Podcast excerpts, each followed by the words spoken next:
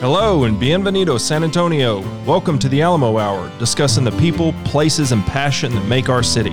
My name is Justin Hill, a local attorney, a proud San Antonioan, and keeper of chickens and bees. On the Alamo Hour, you'll get to hear from the people that make San Antonio great and unique and the best kept secret in Texas. We're glad that you're here. All right, welcome to the Alamo Hour. Today's guest is Christian Archer. Christian Archer is a man of many things, I was learning today. Uh, I think best known to me is you were good friends with my old boss and former mentor and former guest, Mikal Watts. Y'all worked on a bunch of projects together, but I knew you also ran Julian's campaign, Hardberger's campaign. Um, you were instrumental in getting Sculley to come to the city, and you're also a filmmaker and author now, I read. yeah, that's right. So, when's the movie coming out? Uh, you know, we're working on it. In fact, in fact, I'm working on it today. Um, we've got a guy who is uh, closely associated with Bradley Cooper, Okay. um, who's now taking over the project, um, and he wants to do a several part um, uh, series. So the first one, Justin, uh, you know, back when Mikal got indicted on 95 felony counts, you know, most people thought he was going to prison. Um, yeah, because most people go to prison with that when that happens. 99.7% of them to be Yeah. exact Yeah. um, when Mikal got indicted. Um, and so, you know, look, a lot of people, a lot of people um, thought Mikal was done. Um, his story was just beginning, uh, I think. Um, obviously, it was a terrible, terrible time, uh, but I lived it with my best friend, um, a mentor to me, um, a guy who I love dearly. I know we both do. Mikal uh, Watts is he's just an amazing person. Um, so I wrote a book uh, about that experience and what it was through my eyes to watch somebody go through 95 felony counts and watch a lot of people turn their back on him. Sure. Uh, a lot of good friends kind of disappear. You really do learn who your friends are. Uh, I went to trial with him uh, in Biloxi. We planned to, you know, basically live there for four months, and uh, he defended himself. I mean, it was the craziest thing you've ever seen in a lifetime, and it was enough to make a movie and a book about. Um, and so uh, we're working on the book and the movie right now. The second part to that is um, so we're looking at an eight part episodic series on what happened to Mikal because during the trial, uh, I don't know if you know this, but I filmed the whole thing, brought in a film crew and shot the whole thing. Oh, I knew the there was a crew. I didn't. I didn't. I didn't think you were actually the one holding the camera, though. Well, I wasn't holding the camera. Thank, So thank we- goodness there is actually usable footage of this. When did y'all start the film? When did y'all know y'all were going to start making a book or a movie about this? You know what? It was funny. Um, the what was it? The big Netflix hit. Um, Making Uh, a murder. uh, what was it? Making a murder. Making of a Murder. Yeah. um, had just come out. And Mikal and I were talking about this, and you know, he was obviously look. he was there was a severe depression. Um, you know, after so many years of not knowing if you were going to get indicted, then the indictment, then the trial, and all of the above. And just to kind of lighten the mood, I told him, I said, look, I said, I, wouldn't it be great to write a, a, a book about it or do a making of a murderer style uh, Netflix doc? And it's like a light bulb went off and, and it, and it gave him a little bit of hope and a little bit of, of something to um, take, take away from his daily dose of 95 felony counts, which was a brutal, brutal Jeez. thing to watch. So was it Yeah. bef- because you know people who listen to the Watts episode they're going to know like there was the investigation and the raids, then there was nothing for a long time, and then Ron Johnson put a bug in somebody's ear, and next thing we know there's an indictment. When did the uh, film and bookmaking progress uh, process start? It was really after the indictment Okay. and after we read the kind of salacious stuff that Watts didn't know about uh, regarding the other people who were indicted, you know, Greg Warren and Kristy Le, who ended up obviously going to prison um, for what they did to Mikal. But um, it was really after the salacious parts of how they they blew through his money and and all of the lies that they told. Um, it was like, wow, you couldn't even make up that script. Nobody in, in Hollywood would buy it if you tried to sell the script. Um, and yet, you know, I got to got to watch my best friend go through that um, tragedy of his life.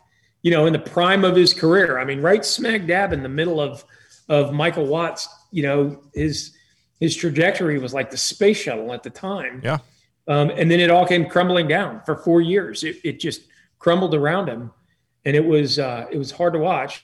Obviously, there's a redemptive part to that.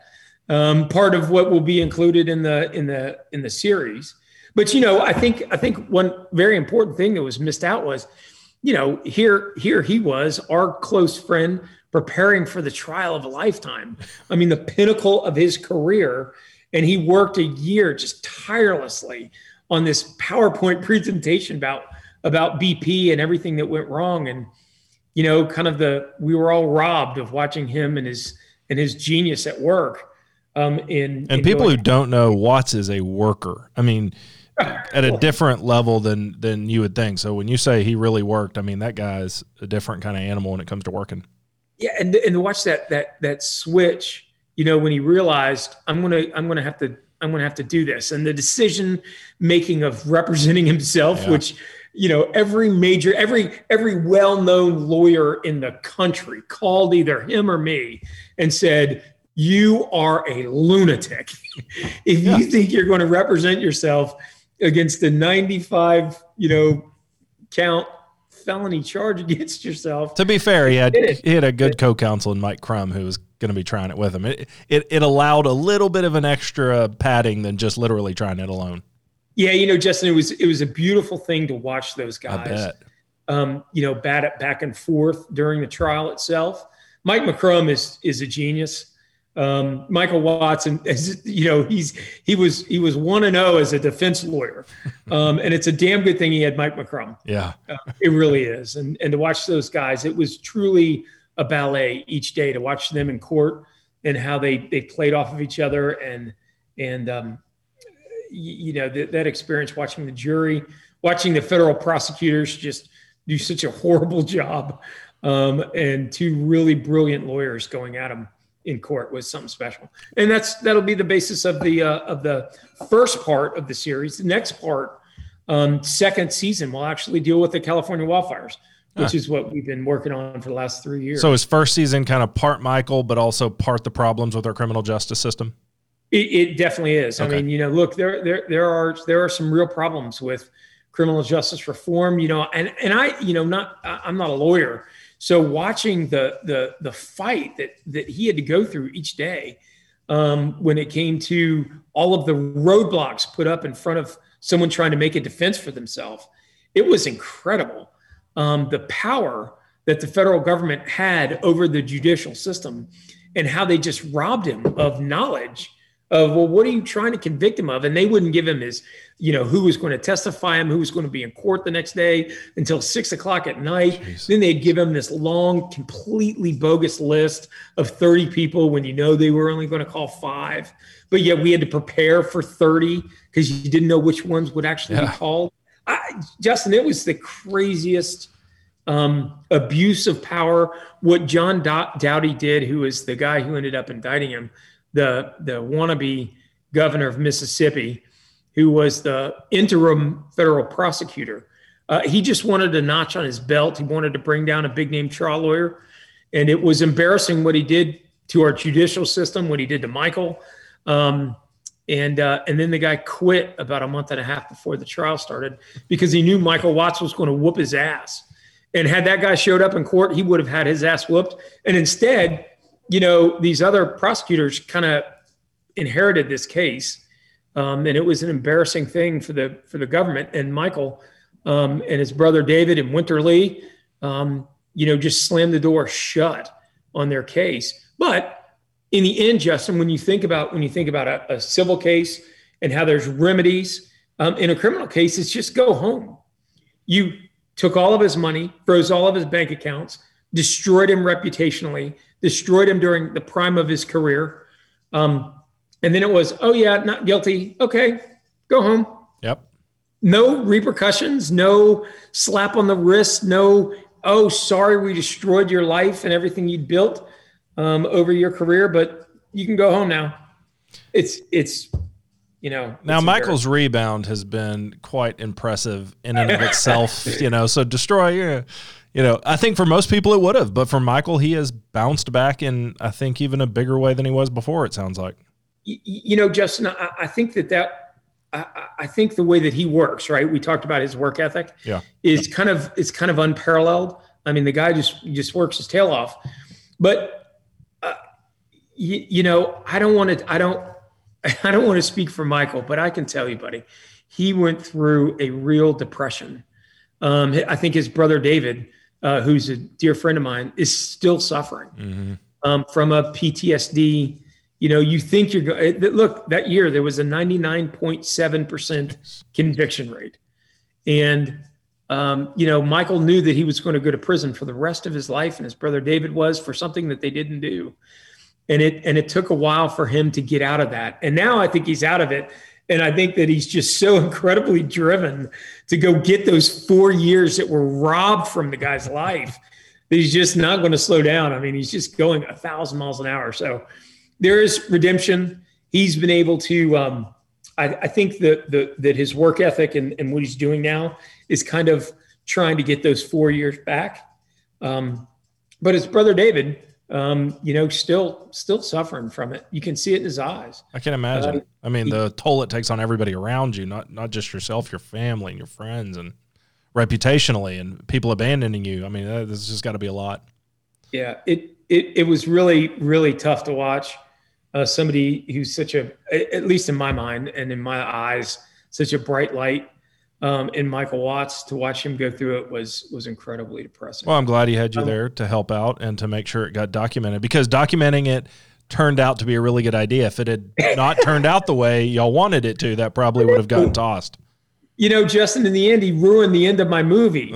I mean, you know, the end of my movie was going to be him going to prison. Yeah. Be, you know, but you know, he wrecked the end of my movie. But but just know. have a choose your own adventure version and people can decide what yeah, they want to do right. well we got we kind of got off track of my normal process because i was wanting to know about your filmmaking um, which now i think i know but i want to run through a few small things i do with everybody who yeah. comes on the show um, obviously you've got san antonio chops but how long have you uh, lived in san antonio and what brought you here you know i, I um uh, i came in 2005 I had just come off of the the successful mayor's race in Houston um, in 2003 for a guy named Bill White. Yeah. And um, you know, I, I met a, I met Phil Hardberger, and I just you know in my very first meeting of the guy, I fell in love with him. Uh, he was running for mayor in 05. There were three major candidates running. A guy named Carroll Schubert, who was kind of the Republican North Side City Council member. Uh, obviously, Julian Castro was the favorite in that race yeah. and was blowing Hardberger and, and, Schubert away, and it looked like he might even win without a runoff. How old was he? It, um, who? Uh, uh, Castro? Castro? Oh gosh, he was 30? young, Justin. Yeah. I mean, I want to say he's probably 28. Yeah, maybe. Yeah. I mean, he was he was young. You know, it, it, it, it was it was coming off a, a, rough period of time in San Antonio's history. Three of the city council members went to jail for uh, minor bribery charges, but you know they took thousand dollar bribe here and there, and and we made a joke during the Hardberger campaign that if two more council members went to prison, uh, that they would have their own quorum um, in jail. So we needed to be yeah. careful not so nobody else would go to jail because they'd be able to hold council meetings inside the Bexar County Jail. But so I moved here in 2005 to run Hardberger's campaign. I really didn't um, didn't think that I would stay didn't realize how much I would fall in love with this city.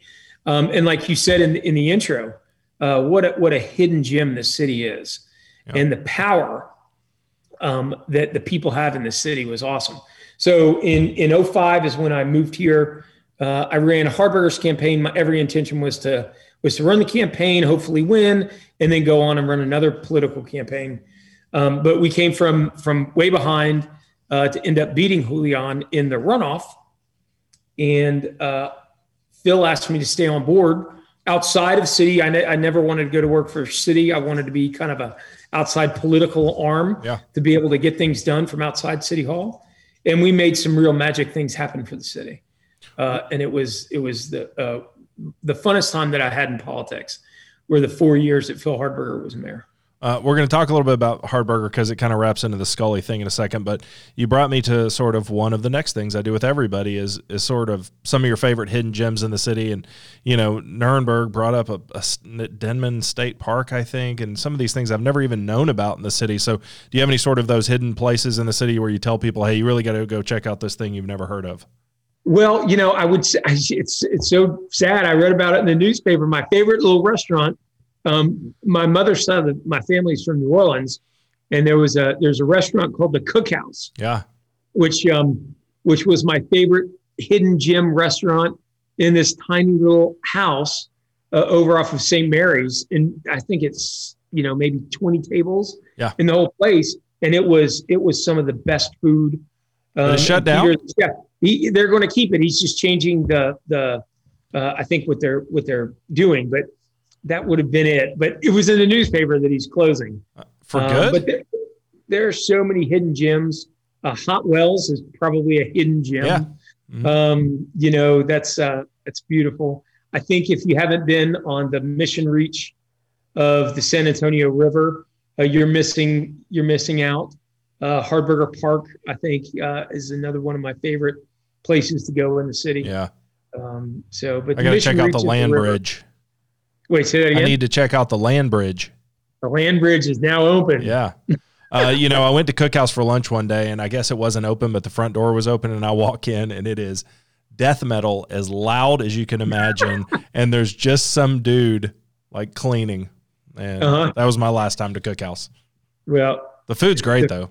Oh my gosh, the food's great, and I think it's open for another month if if uh, And then closed or just changing menu? He's he's changing he's changing the um the direction of the restaurant. I, Okay. You know, I, restaurants have a lifespan, Yeah. and uh, I think Peter's just reached the lifespan of of a New Orleans style restaurant, and um, Because think it was a it was a trailer in Eat Street at first, wasn't it? In that Gosh. little trailer park that Jody and Steve Newman owned, or Oh, that they yeah, ran yeah. across from Battalion. I think Uh-huh. that's where it started, and then they got their brick and mortar.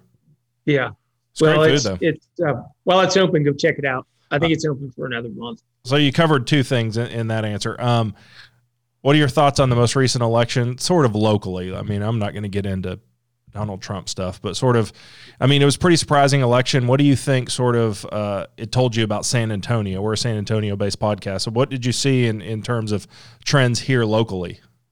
Well, first, um, we elected the first two women to um, the Bexar County Commissioners Yeah, yeah. Are those the Um, first two ever? Yeah.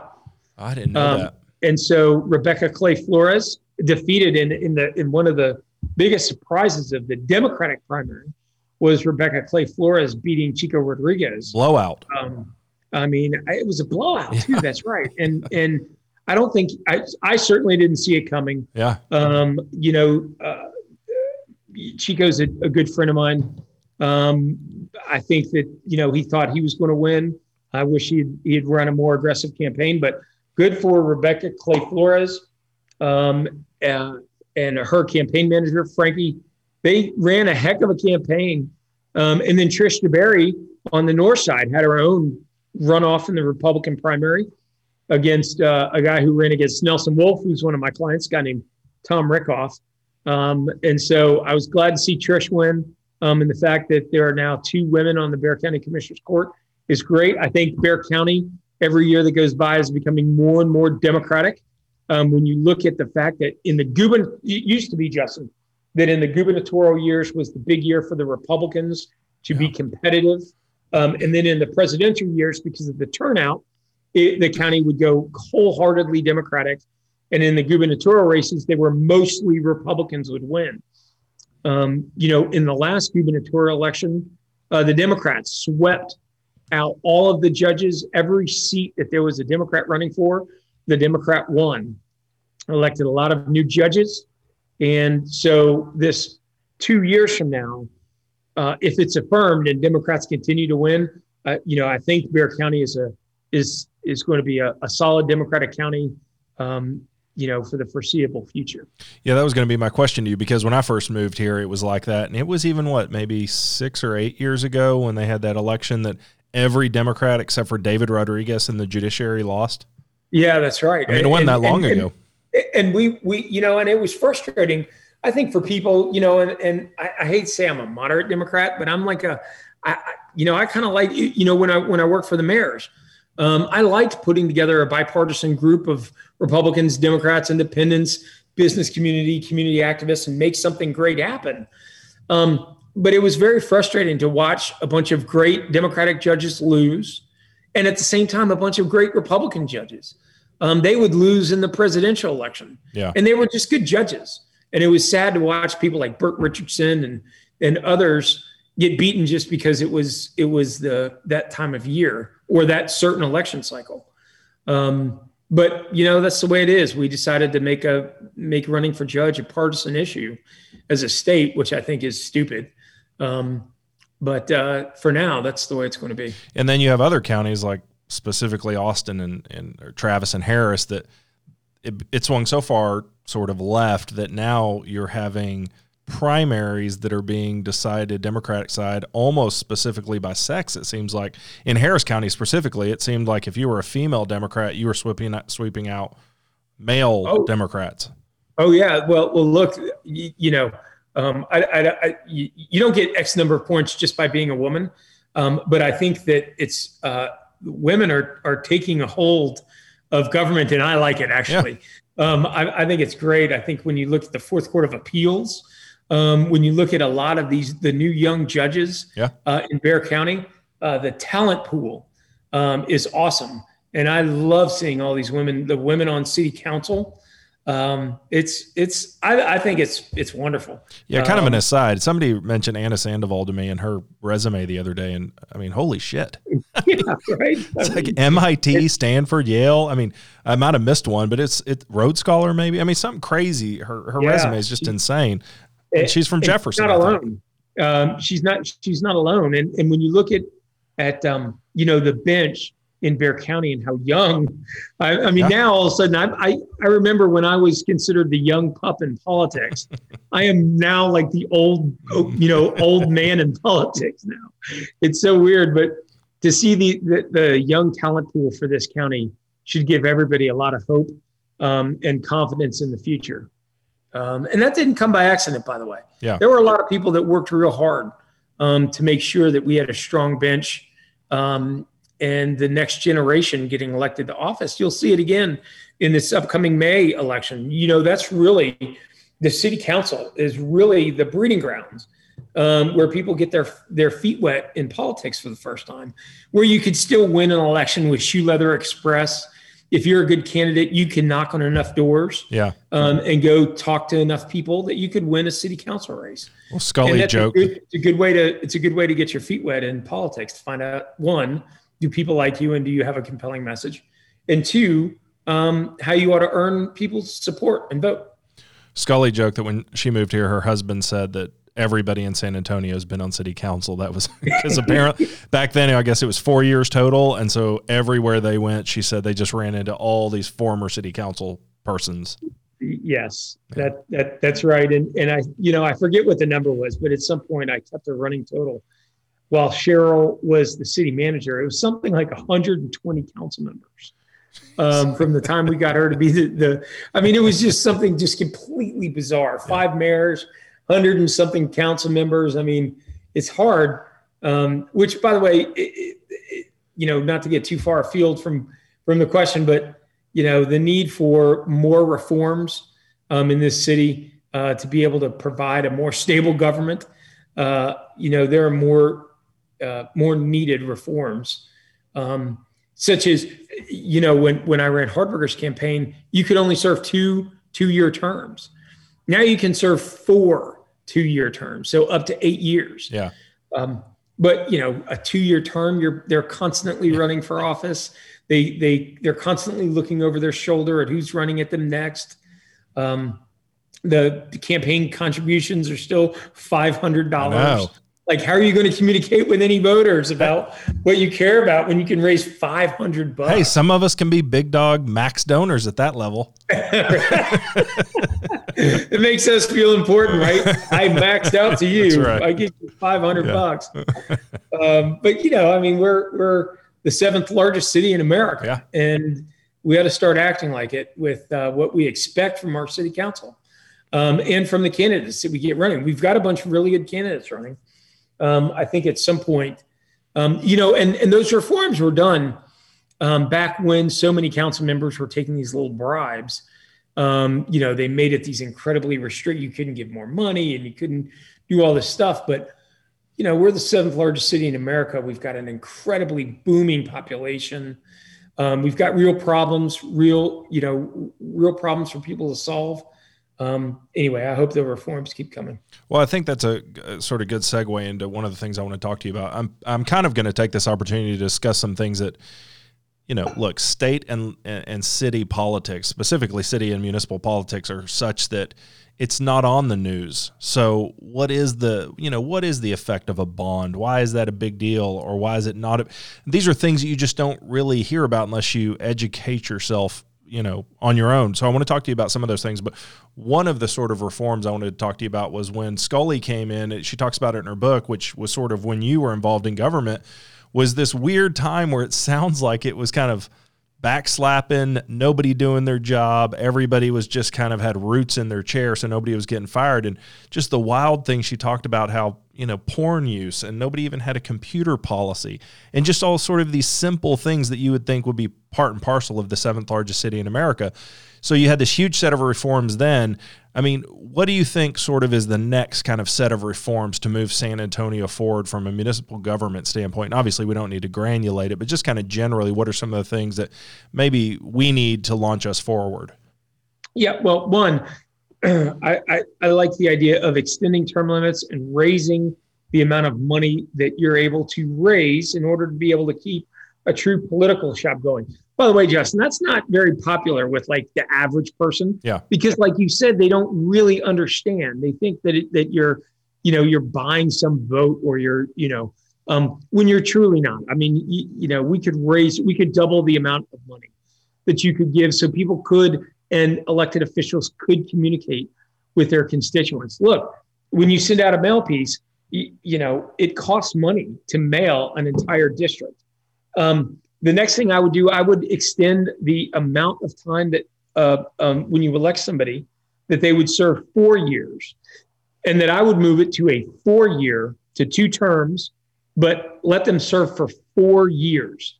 Let them really be able to establish a vision, not constantly have to be running for office, and be able to actually see that that that vision occur. Yeah. Then every four years, let them raise enough money to go campaign and talk about why they should get reelected.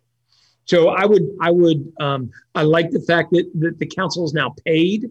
Um, we've made some pretty major reforms to get it to be a more professional atmosphere. Um, you know, the the big controversial step would be to get rid of the city manager form of government. Um, I I don't support that yet. I think that we would have to we would have to um, have a lot of confidence in the mayor and the city council members.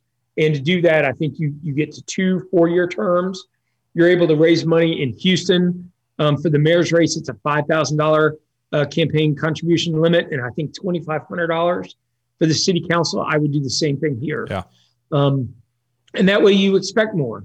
Um, and people ought to, you, you know, all the all of the the people who give money will hate me for saying this, but you ought to run a really professional level campaign and be able to communicate with people. Um, my understanding was, and I could be totally wrong on this, but did the city manager form of government kind of come along with the good governance league movement of the sort of 70s ish? Yeah, that, that that's right. I mean, you wanted you, they wanted to take a little bit of politics out of the management of City Hall. And look, we've had a number of really good city managers. Um, we've also had some poor ones. Yeah. Um, you know, Sculley is the one who I spent the most amount of time with, obviously, and and she was just um, she was just cut from a different cloth. I mean, her ability now. She, look, she rubbed people wrong. Um, nobody wanted a city manager that was going to make everybody feel good. Sheryl was the perfect city manager because yeah. she wasn't afraid to ruffle feathers. You know, there was a patronage. You know, back to the point in Sheryl's book you know, there were plenty of people who were relatives and and you know, nepotism wasn't necessarily looked down upon. Yeah. And it led to a lot of people just kind of, like you said, growing roots in their chairs, not really making things happen. Um, that's not what people, that, that's not a professionally run organization. Sheryl went in and literally changed the culture of what the city manager is expected to do. And Erik Walsh is doing a great job. And so I would hate to see Erik pay the price um, for you know getting rid of the city manager form of government. Yeah. But when you look at Houston, um, you know that's a dictatorship. That might that takes it to a different extreme. Does it have that? You know, much? you don't get on you don't get on the agenda unless the mayor blesses you. Is that right? Uh, in Houston. So there ought to be, you know, I think the perfect form of government would be somewhere in between, um, where you had uh, the mayor's staff.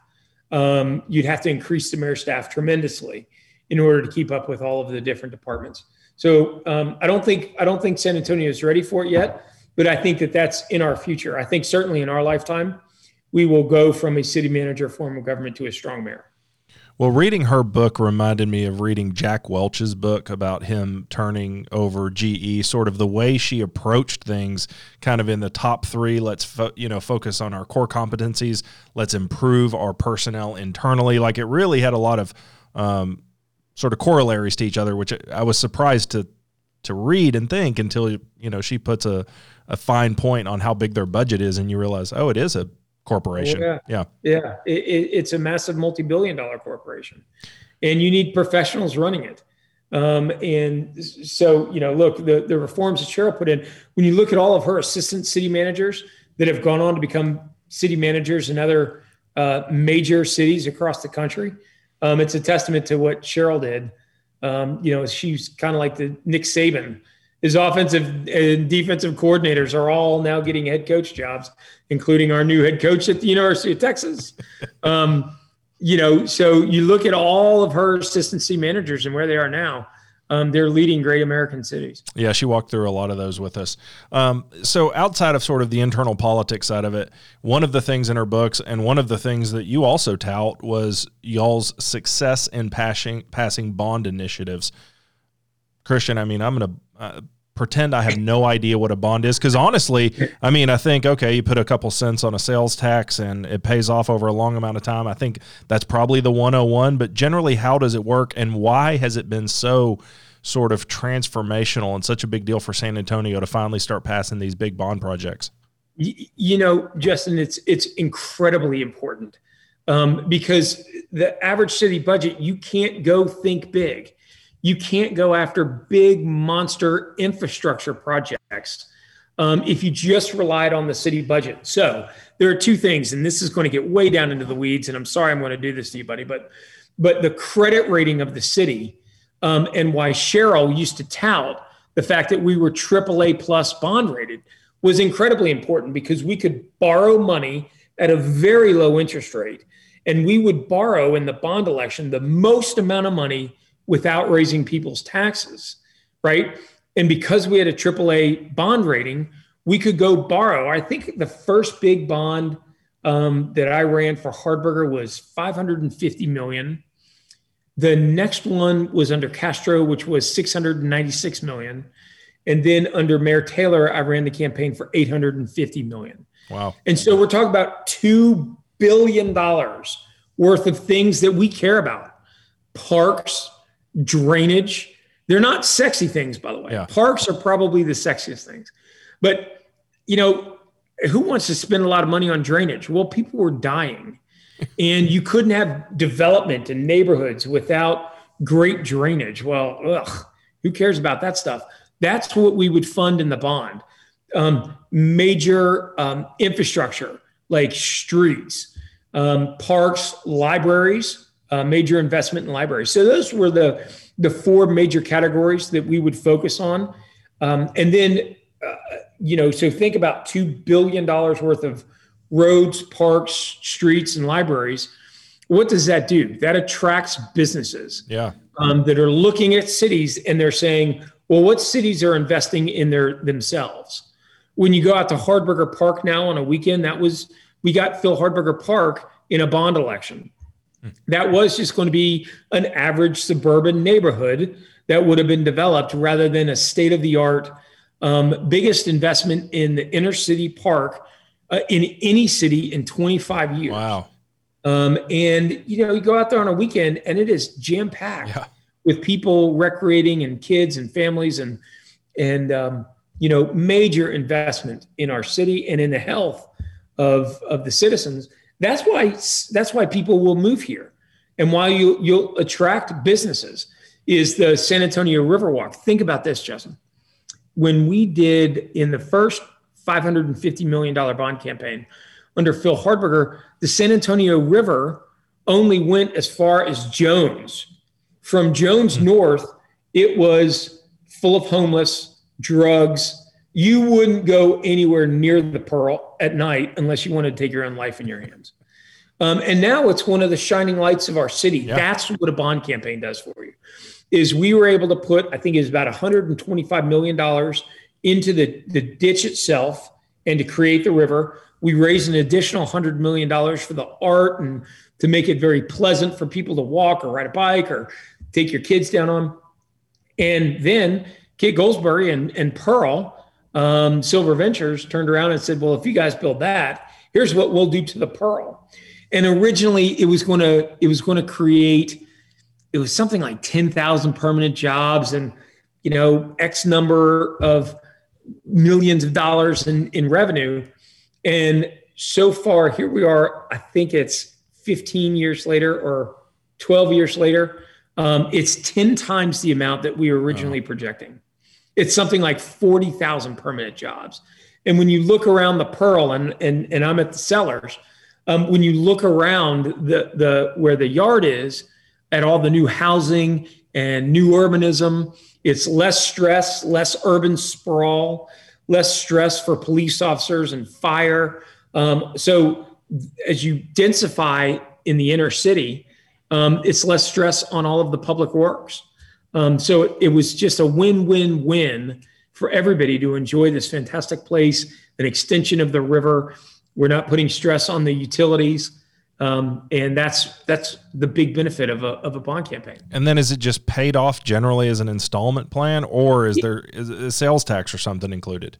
No, no, no taxes were okay. increased. It's just a part of the general revenue funds huh. go off to pay um, p- to pay down the bonds each year, and so we can, you know, the way that that it's set up and the way that Sheryl put this system in is about every five years you can add a new bond issuance um, I, I, would say that if COVID 19 didn't happen, um, the next bond would literally be a billion dollar bond. Mm. And when you think about the infrastructure and how we get to invest in ourselves, what you could do with a billion dollars in street improvements. Um, before Sheryl uh, and before I was here, there were decades and decades of deferred maintenance on, on major thoroughfares and streets and bridges, no major parks libraries, all of those things were incredibly stressed um, and no big um, uh, investments in the things that we care about. So now with those bonds, you're able to catch up over time um, so that deferred maintenance, um, we're ahead of our schedule and we're able to complete major thoroughfares in the city. And how does something get included into one of the bond packages? Mm, they're actually just now starting to entertain big bond packages um, so city council members um, get to weigh in very heavily and say, look, in my district, these are these are major thoroughfares that need attention. They need new lights. They might need extra widening. Um, there's a big drainage problem. Um, certainly on the west side of town, just outside of this, the city, downtown, when you look at those drainage ditches um, that were created 40 and 50 years ago, they're death traps, right? If you're caught in them when it rains, you know, people would be swept away and they died. Yeah. Versus converting it back to um, what Nelson did with the museum reach, which was another bond issuance, um, where it returned it to natural grasses and the water would seep into the soil rather than create these concrete funnels, yeah. um, which is the way it was done 30 or 40 years ago. You know, just to get the water out of downtown as fast as you could. Well, it killed a lot of people. Um, would get caught in those culverts and drowned.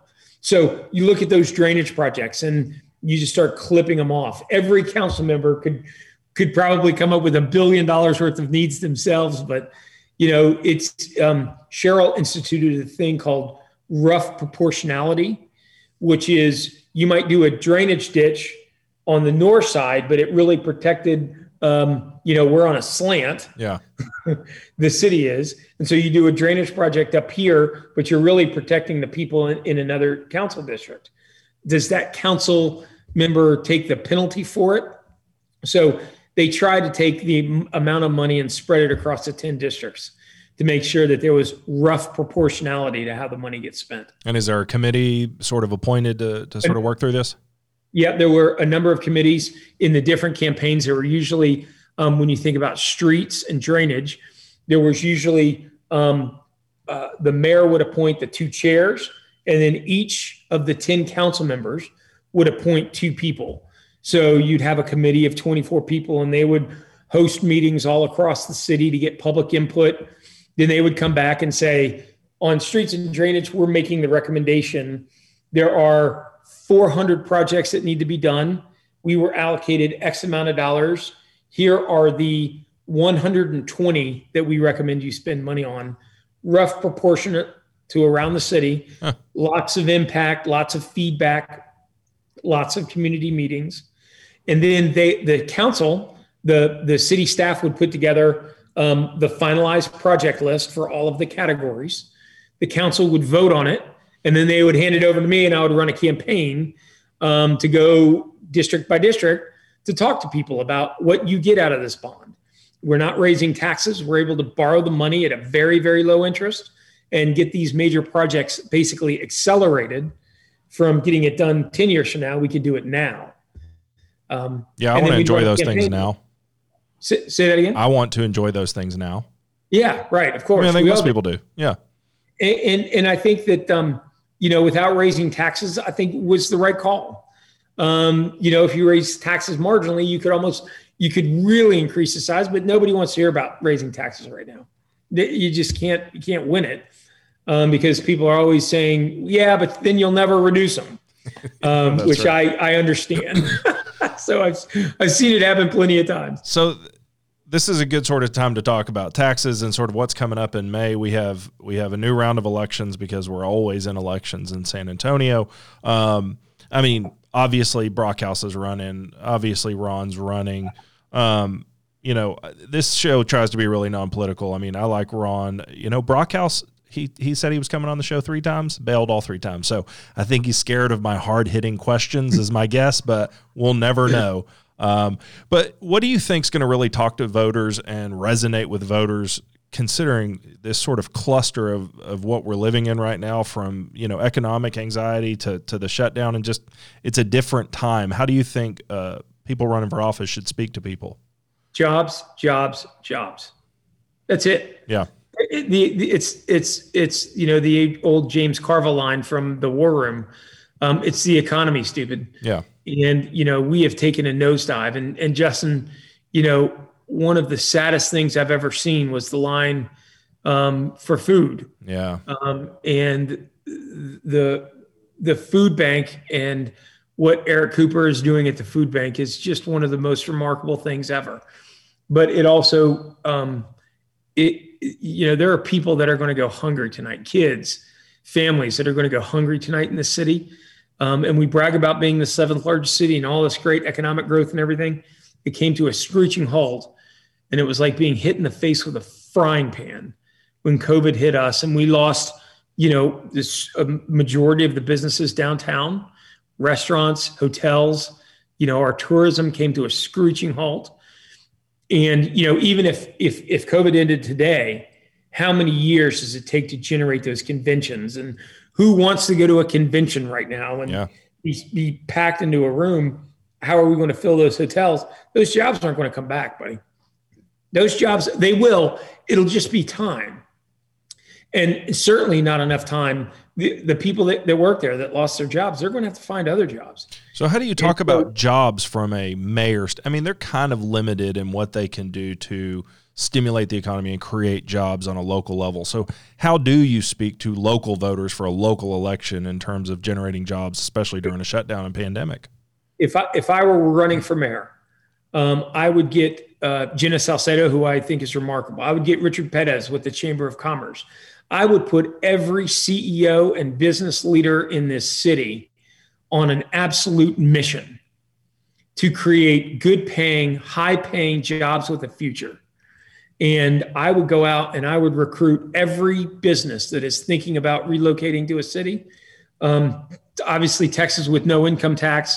Um, I would put, you know, every major CEO. I would put Graham Weston to work for me. I would put Gordon Hartman to work for me and say, your city needs you right now.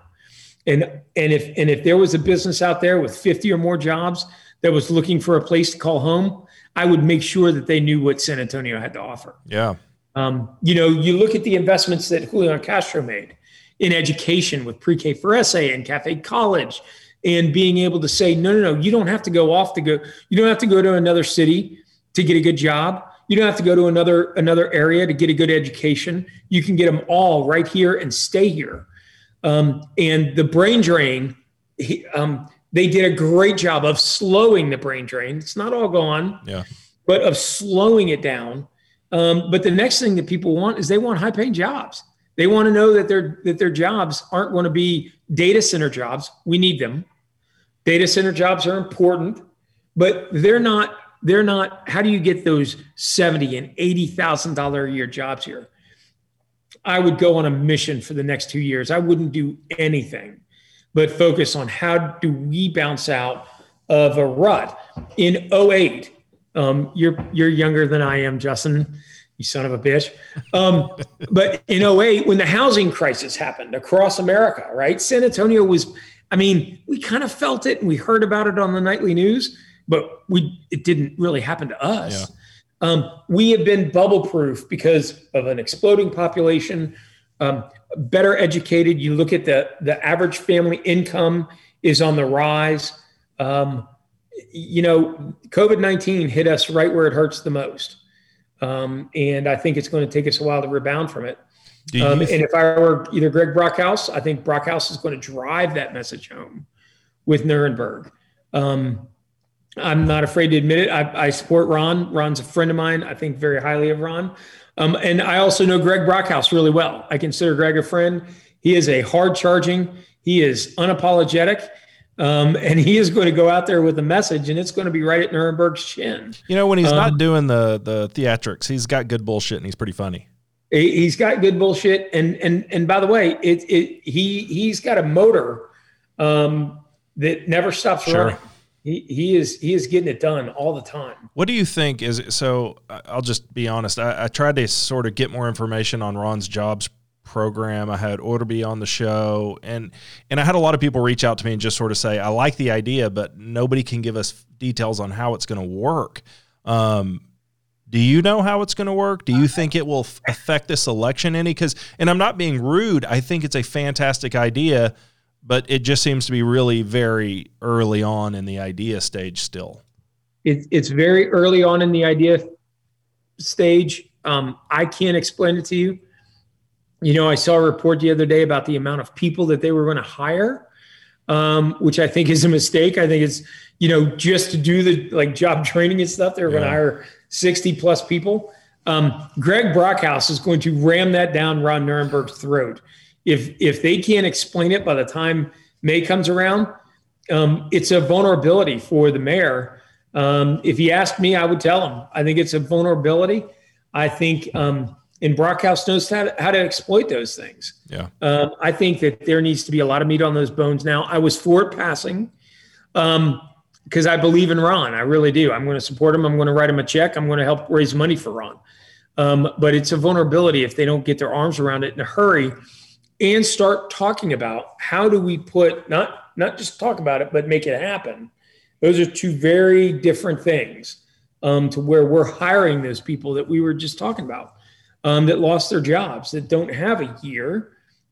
You know they're the the stimulus checks um, and you know eventually the landlords are going to want rent. Yeah. You know i mean this is there's a disaster in front of us and we need to, we need to you know if we rest on our laurels for one moment um, we're going to be paying a long-term penalty. I mean I, I, do as a small business owner wish there was some sort of call to action for all of us from our local leaders because i sat there and i thought you know i bring in interns and i train them from a paralegal program and also law students and it's just kind of what we do. But if the city was asking us to train people for legal assistant or paralegal we would not turn that down and we would give that opportunity. I feel like there's there is a huge well of people wanting to help in ways like that that just haven't been asked to help. And I was hoping that was going to be the jobs program, but maybe it will be. I don't I don't know.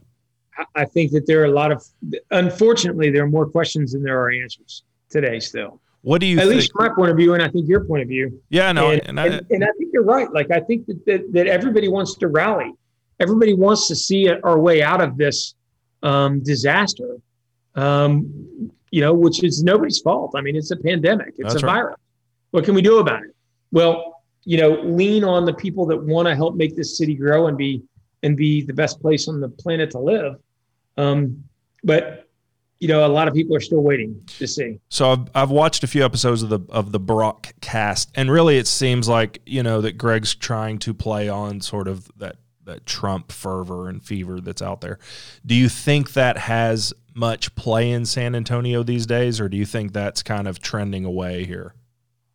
Uh, you know, Justin, this this past week was such a, um, you know, it was just such a sad moment in our democracy. Certainly, one of the one of the lasting memories of of our lifetime will be 9/11 uh, and what happened at the United States Capitol on Yeah, Wednesday last week.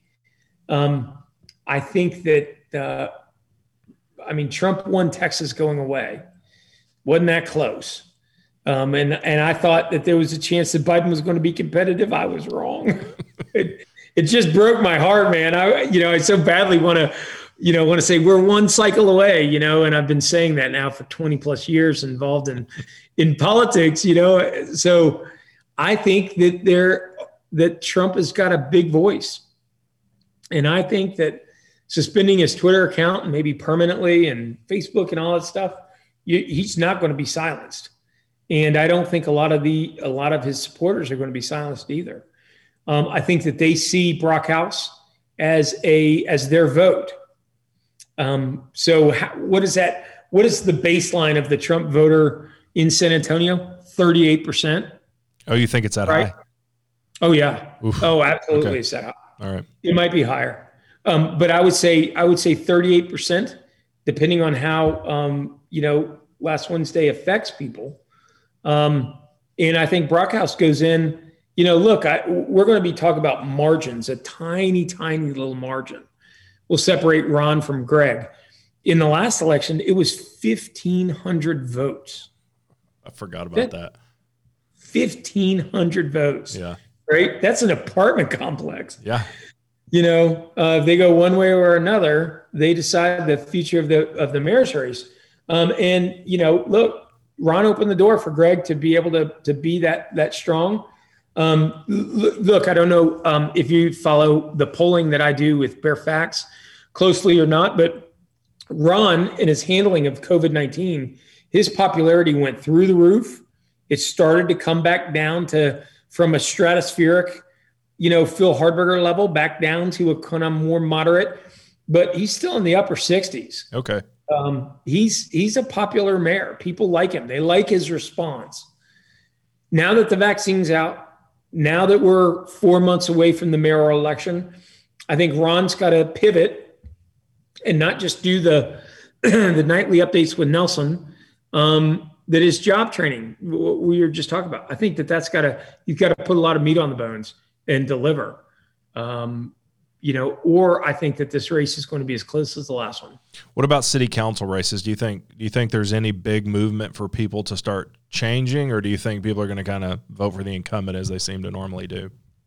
No, they're going to vote for the incumbent. there won't be a lot of change. I think that um, um, you know there are a couple of of of of council members that are term limited out. Rebecca Viagran, um, Shirley Gonzalez, Roberto Trevino is talking has talked about running for mayor. I don't think he does it in the end.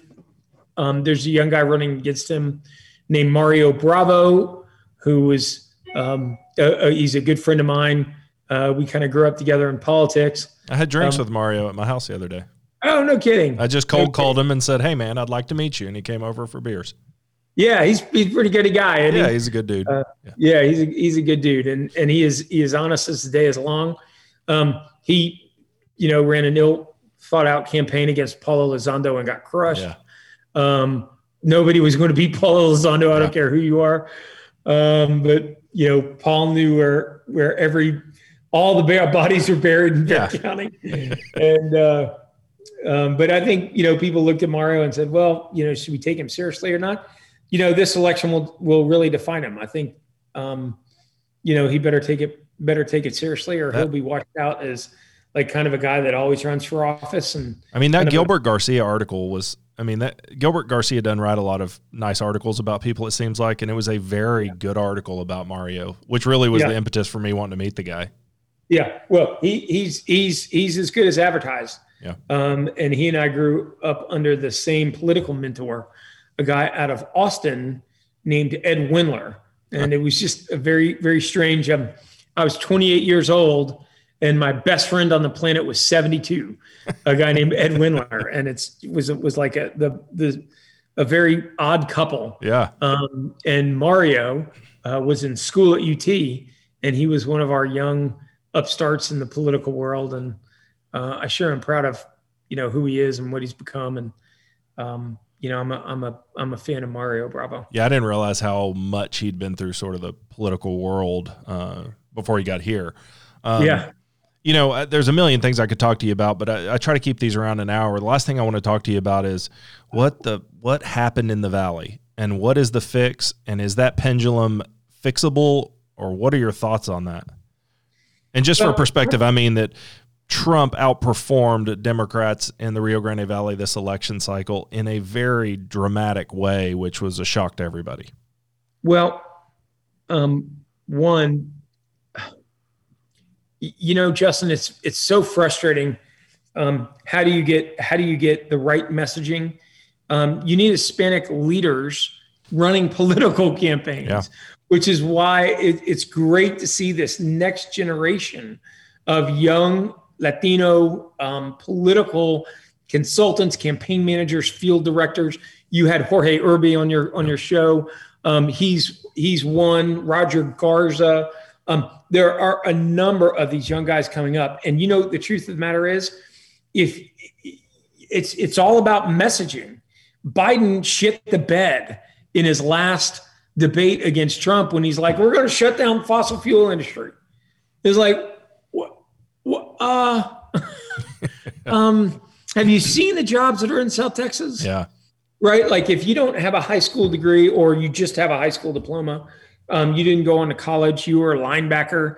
You know, you're working in the in the in the oil patch and making great money. Making, yeah, you're making 85 grand. There's no other job that pays you 85 grand. Right. None. Um, in order to stay at your hometown, you work in the oil patch. You know, um, and and it's a decent career. You certainly money that you're not going to get without a college education. Um, and to say, yeah, I'm going to take away all those jobs. Like, I didn't think that we would lose, what was it, Zapata County? Yeah. And it went to Donald Trump. But some of the other counties swung by like 40 percentage points. I mean, that's as dramatic as losing Zapata, which Zapata is probably the most conservative down there anyway. Uh, you know, Frank Garrett spoiled it all for us. But, you know, um, uh, you, you, know, I think that um, uh, you've got to have Latino leadership at the highest level of any campaign in America. And if you don't, you're a moron. Yeah. And you know, I think that that um, uh, the Biden campaign needed more Latino leadership um, and messaging and strategy. And by the way, that goes for the entire Democratic Party. I do not give anybody, um, uh, uh, you know, a pass on that. Um, but the, you know, the, the flip side to that coin is for generations and generations, um, Latino leaders were just always circumvented um, by uh, by Anglo's. Yeah. Um, I was one of them. Um, they got a lot of the premier jobs in politics. Um, now, I'd like to take it as a point of pride that I would always, you know, kind of help with that bench and get them in and at high level positions in the campaigns. Um, and that was a point of pride for me. Um, and it's awesome to now see that here are the leaders, Jorge, and these great leaders of, of these big, much bigger, larger campaigns now. Yeah. Um, but it's been absent from the Democrats for a long time. And if we don't take it seriously, and if, you know, we, we keep talking about, you know, in 2002, I was involved in the Tony Sanchez campaign for governor. And we were going to go awake the sleeping giant. Um, and then we didn't hire any Latinos to go awake the sleeping giant. And it's been like that for 20 effing years, Justin. Was that the year Marty Aiken was running too? Yes. Did I tell you my cousin ran that campaign, the Marty Aiken one, Billy Horton? Your cousin? Billy Horton. Oh my God, you're kidding me. Did you know that? Oh, I did not know that, but he hated me, hated my guts. Well, one because he was going to run for governor against Tony. Yeah. And so I did a whole bunch of nefarious things to the Marty Akins campaign. And your cousin hated my guts, and, hit, and along with a guy named John Hatch. I didn't know Um, John. And uh, but Marty Akins and I ended up, you know, he switched, didn't run for governor, ran for comptroller. Oh, that's right. And yeah. um, uh, and Marty, Marty still, uh, Marty was a great guy then. He's a great guy now. Uh, you know, I called Poncho Nevárez after the election and I asked him the same question, and he said oil and gas and defund the police. He said those things just Yeah. killed us down there. Yeah, Justin, if you go if you go to, to my website, bexarfacts.org, sorry to plug my site Oh, on your glad show, you did. We do we do a bunch of podcasts as well with local leaders and talk through. So every quarter I do a poll and I fund it. It's it's through a nonprofit and I pay for everything. Um, and I brought on um, an executive committee of Republicans and Democrats because I don't want it to be about me or just about Democrats. I really want it to be about what makes San Antonio and Bexar County better and to keep our leaders accountable to what's important to them. And so if you go check out in poll four of last year, um, you know, I tested the defund the police message. And the defund the police message was could be the stupidest political messaging point of all time. Defund Yeah. the police. By the way, amongst African American voters in San Antonio, 65% said, don't defund the police. For God's sakes, if there's a crime going on, I want a cop to show up with a gun. There was a large percentage that wanted more police presence in their neighborhoods, African Americans. Of course, we want more Yeah. police and we want them armed. What we do want, though, and this is very important, is when you look at the shit sandwich, Yeah, it's crazy. um, we need that power to be with the chief and the chief to be able to fire an officer. Look, if you're so mentally deranged that you would serve somebody a shit sandwich, right? You you, you need psychological evaluation for your life. Yeah. You are most likely should end up in a rubber room, and that wasn't his only offense. back on the police force. Yeah. And so when you look at the, the amount of police officers and the stress that they're under and their willingness to pull the trigger, especially around minorities um, and black people in particular, like that's a training thing or a firing thing. If you're going to panic and shoot somebody, you ought to be fired Yeah. or you need to be trained. But defunding the police was could have been one of the dumbest political messaging points of all time. It was clear in our poll. And but but ironically, so we tested what my message would be and what the defund the police message would be. And if you took money from the police department to better train properly informed police officers, have mental health professionals so that your cops, right, aren't dealing with the mental health issues and that your deputy sheriffs aren't dealing with mental health issues. If there's somebody that's having a, a, a mental breakdown or a mental issue, um, you call professionals in to deal with that person um, so that there's not a tragedy down Right. the line. Um, and I think that um, if you were if you were to turn around and show on a budget priority how do you properly spend a police budget, I would increase it, but deal with things like mental health um, so that our, our on the line officers that we rely on every day for our own safety um, aren't under, you know, they're not being psychologists as well. Well, I think you kind of hit the nail on the head. Sounds like I'm running for mayor. No, I- Justin, I'm here to make an announcement. Well, you're a political you're a political strategist. You can't help it. But one of the things that's always stuck with me is I think Democrats are so bad at messaging that you can get that movement message that just takes over the Democrats because they don't have an alternative. So defund the police just kind of happened out of these protests and everybody was sort of stuck holding their, you know, arms together Yeah. and not doing anything. So it just became part of the sort of the discussion with Democrats when it really wasn't a Democratic platform. Yeah. And defund the police became the messaging point. And by the way, you know, there are real reforms that should happen with the police's help. The police and the reformers should not be at odds. They should be working together Yeah. with community leaders and out having real discussions about how do we become better.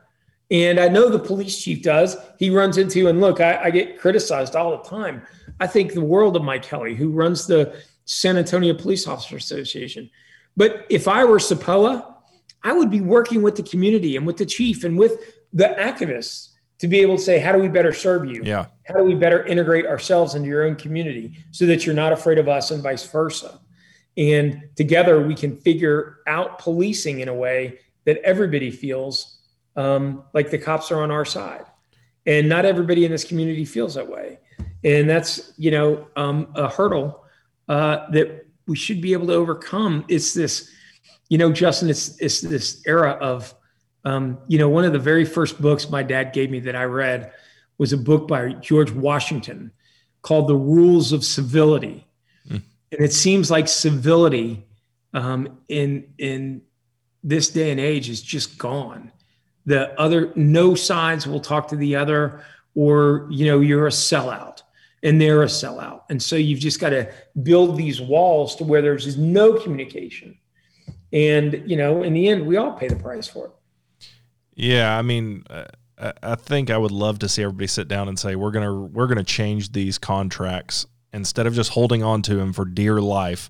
Let's figure out a way to change them so it works for everybody. But instead, it just seems it's either all in or all out, and that's not going to work out well for me and you in the long run. That's right. And Mike Helle is like, I've got to defend my police officers. Right. Well, you know what? Let's make sure that the police officers love to be here too. Yeah.